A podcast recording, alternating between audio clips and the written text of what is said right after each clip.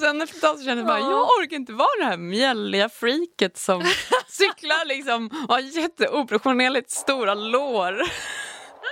Behöver du sluta med schampo och bli ett mjälligt freak för att stilla klimatångesten? Det här är Expressens podd Klimatprat med mig, Matilda Nyberg. I det här avsnittet pratar jag med klimatpsykologen Kali Andersson, som du hörde nyss, om vad du egentligen bör, ska och kan ge upp för klimatets skull. Kali är som ni förstår expert på det här.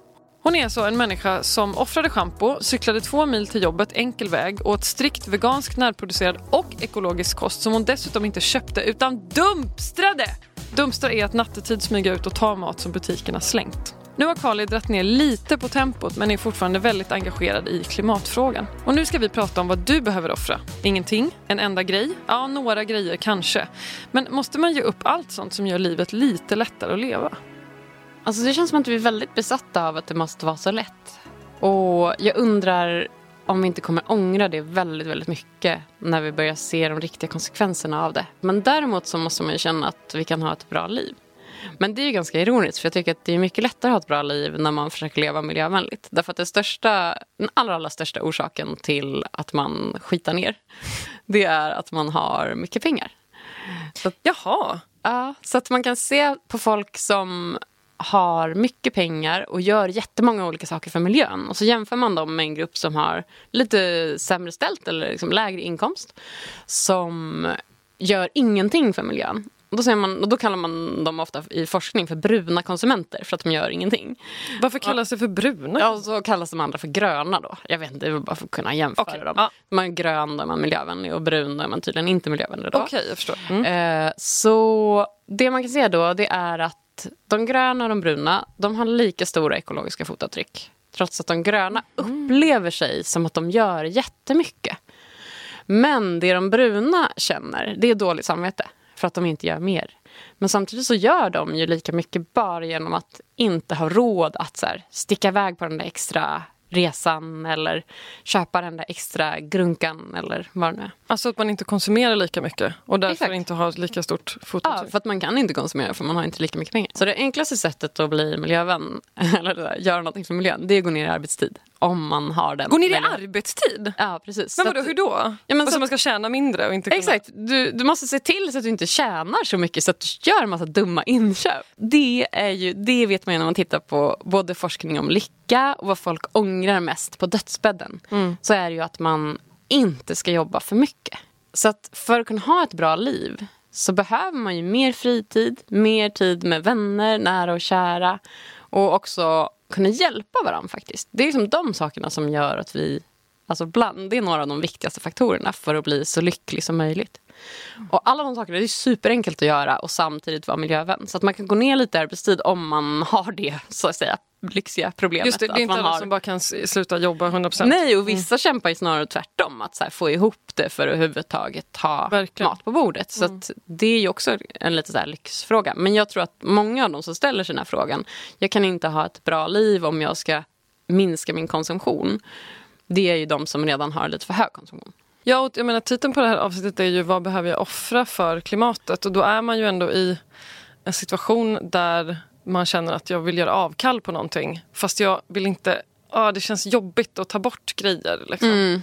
Men du menar att det snarare skulle kännas bättre att plocka, liksom skala av? Ja, fast kanske inte precis innan man gör det och när man gör det. Okay. Utan man ser inte fördelarna förrän man är där. Alltså det är som att man är i en dålig relation som man ändå stannar i. Mm. För att man är rädd för vad som ska hända. Men tänk om jag blir ensam, det är det värsta som finns. Det är bättre att jag stannar i den här ganska kassa relationen. Och sen gör man slut och så kanske man gråter och det är lite jobbigt. Och sen ganska kort efter så kan det vara så här men gud vad skönt, varför gjorde jag inte det här? Eh, men vi har någonting som kallas för förlustaversion. Alltså människor vi hatar. Vad betyder det? ja, men det, vi gillar inte att bli av med saker. Och särskilt om vi inte känner, alltså om vi känner att det är någon annan som tar saker ifrån oss. Typ så här miljömuppar som jag. Som kommer och säger så här, du ska inte ha flyga. Ja, eller flyga. Ja, precis. Ja, shampoo tycker jag, kan man få ha. Det är den här okay. ja. tiden i mänskligheten. kommer säkert ändra sig någon gång.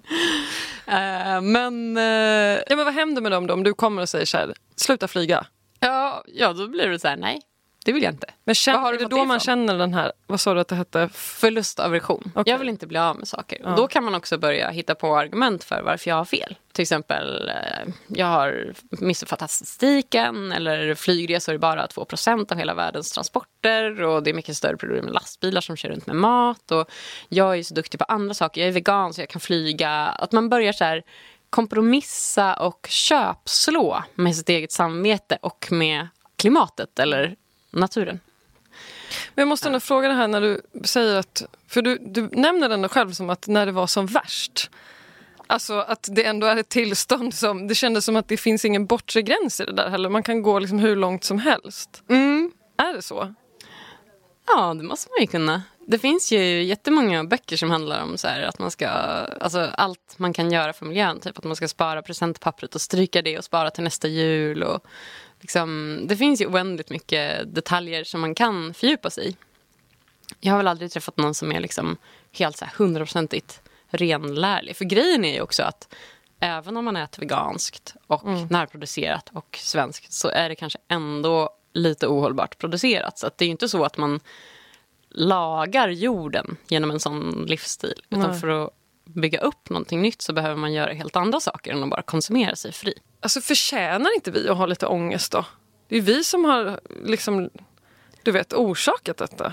Ja, jo, men det tycker jag vi förtjänar. Så man ska, lite klimatångest Ja, inte... precis. Och det kan man också se i forskning. Att eh, man behöver oroa sig lite för att vara motiverad till att göra någonting. Hur, men hur mycket, hur mycket är lagom så att säga? Ja, men det är väl det som är klurigt. För en del, alltså, de flesta som har klimatångest behöver inte gå i terapi för utan de behöver ju hitta sin väg för att göra någonting bra och kunna hitta andra folk som de kan engagera sig tillsammans med. Men det är när det blir alldeles för mycket, det är kanske då man kommer till en psykolog som till oss. Ja, vad ska man säga? Var går gränsen? Alltså när det går ut jättemycket över livet. När man kanske har svårt att sova för att man grubblar så mycket. Man känner skuld precis hela tiden. Man kanske är jättearg på sina närstående för att de inte engagerar sig. Så att det liksom verkligen ja, men går ut över en själv, ens hälsa eller andra relationer. Det är ju inget bra. Då är det bättre att man mår lite bättre så att man orkar göra mer konstruktiva saker. Jag håller på väldigt mycket med det där. Eh, just det där köpslående. För jag har inga barn än. Någon gång vill jag ju ha barn. Men då tänker jag att barn är ju liksom det värsta, nu gör jag såna här citationstecken, det värsta man kan skaffa för klimatet. Så då är det okej för mig att kanske flyga, eller inte vet jag, nu har inte jag någon bil heller. Men ja, du förstår att man tänker så här, ja ja men jag har ju inga barn, jag har ingen bil, så då kan jag flyga till eh, ja, London. V- Är det, det är inte ett Det bra här är sätt väldigt eller? konstigt. Eh, alltså, åh, det finns så mycket att säga om det här. Varsågod, kör. Ja, alltså så här. Man måste först vara överens om vad grundproblemet är med eh, klimat och temperaturökningen. Ja. Och det är att vi tar upp fossila bränslen från under jordytan och så släpper vi ut dem ovanför jordytan. Just det. Och det finns inget bra sätt ännu att stoppa ner dem igen. Alltså det finns olika försök och de har lagts ner för att de har varit misslyckade. Och problemet är också att när de släpps ut i gasform så tar de mycket större plats än när de var i oljeform. Och det tar många, många hundratusentals år att eh, bygga upp det här fossila lagret. Så vi tar upp någonting under och släpper ut ovanför marken. Ja. Den processen, den kommer ju fortsätta ske även om vi planterar... Alltså, vi har ju fortfarande släppt ut det i luften, även om vi planterar träd eller gör saker för att så att säga kompensera. Då. Så att man ska inte tänka att man kan kompensera till naturen eller till atmosfären. För utsläppen kommer att vara kvar. Ska man skaffa barn? Ska man ha barn?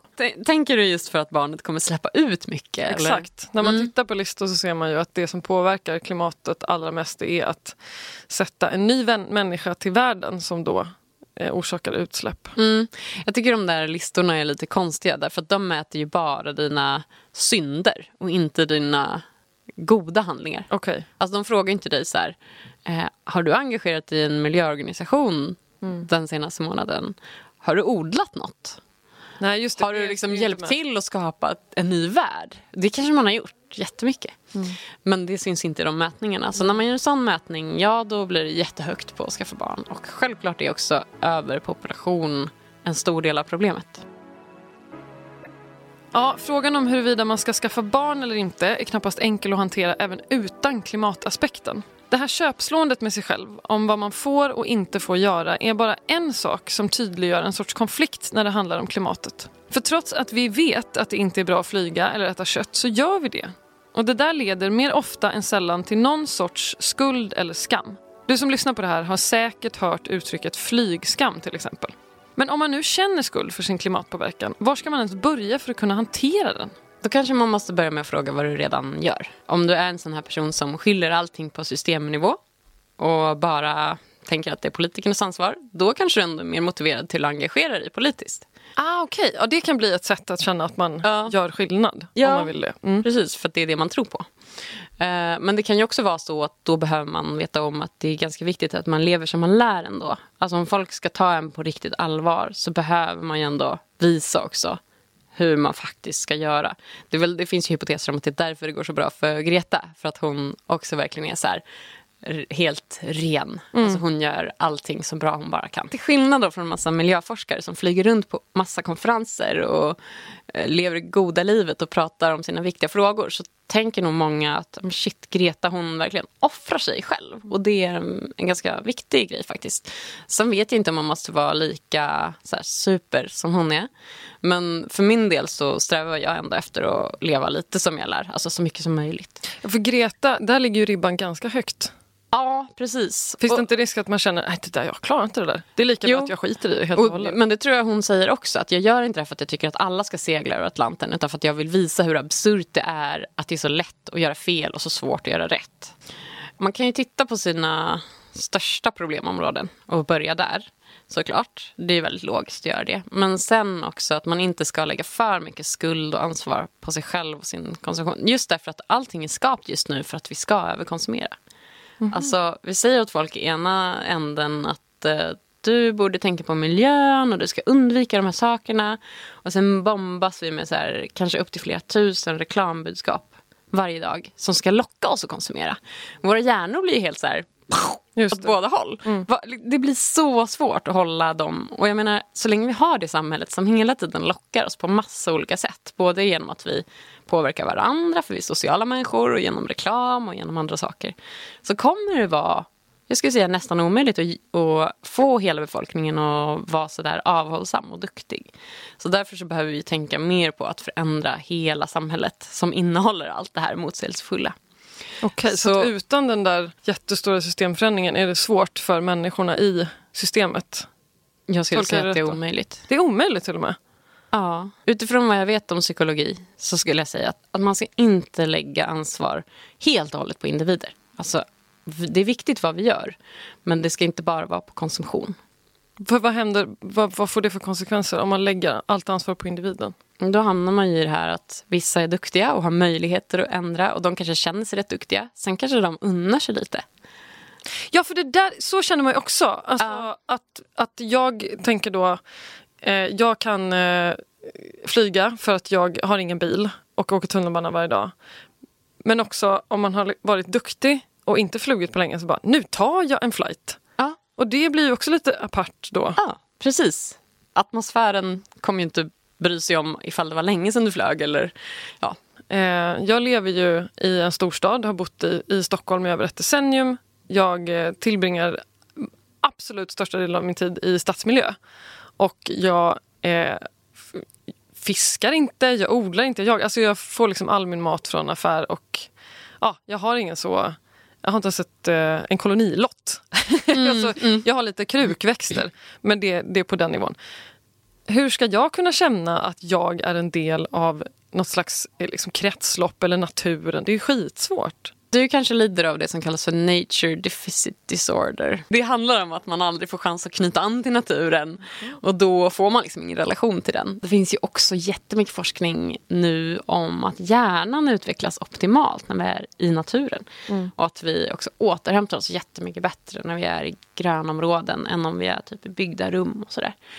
Så ja, det finns ju hur mycket som helst på det. Men det, är, det blir ju svårt för dig om du lever det livet bara. Sen, för du bor ju i Stockholm, eller hur? Mm. Du bor här i Stockholm och du har tillgång till en massa natur egentligen. Mm. Det finns vatten, det finns parker, det finns naturreservat jättenära. Mm, det är sant. Så att du, du skulle säkert kunna jobba på den kontakten och du skulle antagligen märka att du mådde mycket bättre själv. Men det känns ju också, alltså, för, förlåt, jag låter som en tonåring men alltså man ska så här, gå ut i en park och vadå känna in eller va?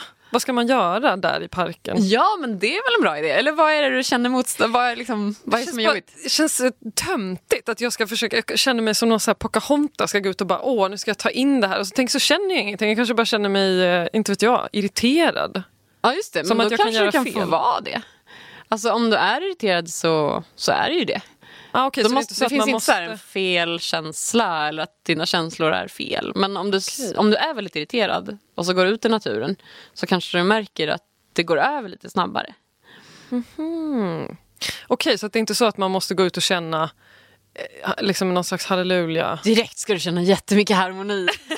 Det är det jag tror att man måste vara. Om man ska kunna känna så där starkt för naturen, att man bara Ja. på en gång ska du känna, annars är det något fel med en. Just det, nej men man har en liten ställtid där. För det som man lever när man lever i stan och på nätet, alltså i sociala medier, så här, det är hela tiden dopaminflöde.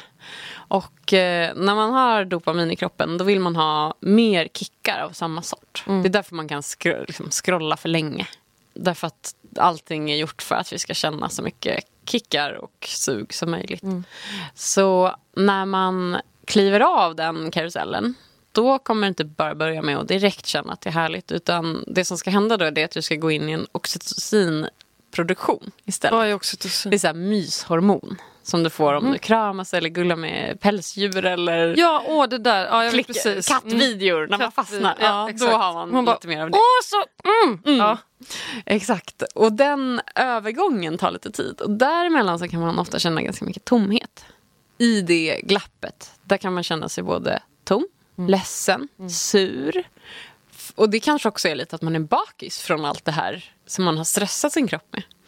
Så det är inte säkert att det bara är mysigt direkt. Okej, och det är okej att ha den där lilla luckan, Ja. inte en sämre människa. Precis, och det kan ändå vara ganska bra för dig att göra det. Det här brukar ju ofta, eh, eller klimatförändringarna tas ofta upp som en generationsfråga. Att det är de unga som är ute på gatorna och demonstrerar. Eh, vi har pratat om Greta, hon är 16 år gammal. Och man pratar också om den generationen tidigare, att det är deras, deras livsstil som har gjort att vi är där vi är idag. Får man vara arg på sina föräldrar eller sina morföräldrar? Eller är det en, en eh, irrelevant ilska? Nej, men det är klart att man får. Alltså är man det så är man ju det. Och sen får man reda lite i sig själv. Är jag egentligen arg för att de har jobbat för mycket och inte gett mig någon uppmärksamhet? Så tar Ah, jag okej. ut det på, på det här. Men jag tror också att eh, det är ganska berättigat. Eh, men det kan ju bli väldigt svårt i en familj om en är så här miljöradikal och jätteilsken. Man är inte så jättesugen på att haka på eller så här, göra som någon säger när den är arg och försöker tvinga en. Då kommer den där förlustaversionen tror jag. Plus att man kanske blir rädd och sur tillbaka. Vad tror du om eh, framtiden? Vad hoppas du på? Ja, nu i det närmsta så hoppas jag på dels på en stor social rörelse. Alltså det är viktigt att vi gör det tillsammans, att vi använder vår kollektiva intelligens. Och det kan vi inte göra om vi är isärkopplade. Ensamheten är också väldigt destruktiv rent psykiskt. Men man kan känna mer maktlöshet och sådär. Men också för att det är mer effektivt att gå samman och göra saker. Så jag hoppas på en stor, stor folkrörelse som leder politikerna till att våga fatta rätt beslut. För det kommer de inte göra annars. Sen hoppas jag på en slags jag tror så här, odlingsrevolution. Därför nu har vi pratat ganska mycket om klimat, eller hur? Men det finns ju andra jättestora problem. Alltså biologisk mångfald, eh, nedskräpning, eh, hur maten produceras. Alltså den produceras oerhört ohållbart. Jag läste någonstans att vi har bara ungefär 60 år kvar. Om vi behandlar jordarna på det här sättet i 60 år till, då kommer vi inte ha någon mat alls. Så det är ju ganska kort tid och därför så kommer vi behöva ändra hur vi skapar och odlar och vad vi äter och sådär. Men det finns ju bara massa fördelar med det. Därför att då kanske man kan jobba lite mindre. Man behöver inte heller köpa massa mat om man kan odla den själv. Och man mår jättemycket bättre när man gör sådana saker. Alltså när man är ute, man geggar lite i jorden så kommer vissa kanske tänka att det är äckligt, jag vill inte bli smutsig. Men eh, det vänjer man sig vid jättesnabbt. För att det är så här väldigt naturligt. Ehm, och eh, i det så kan vi alltså må bättre, få bättre mat. Planeten kan må bättre. Bara bra saker. Mm. Tack Carl Andersson för att du kom hit. Tack.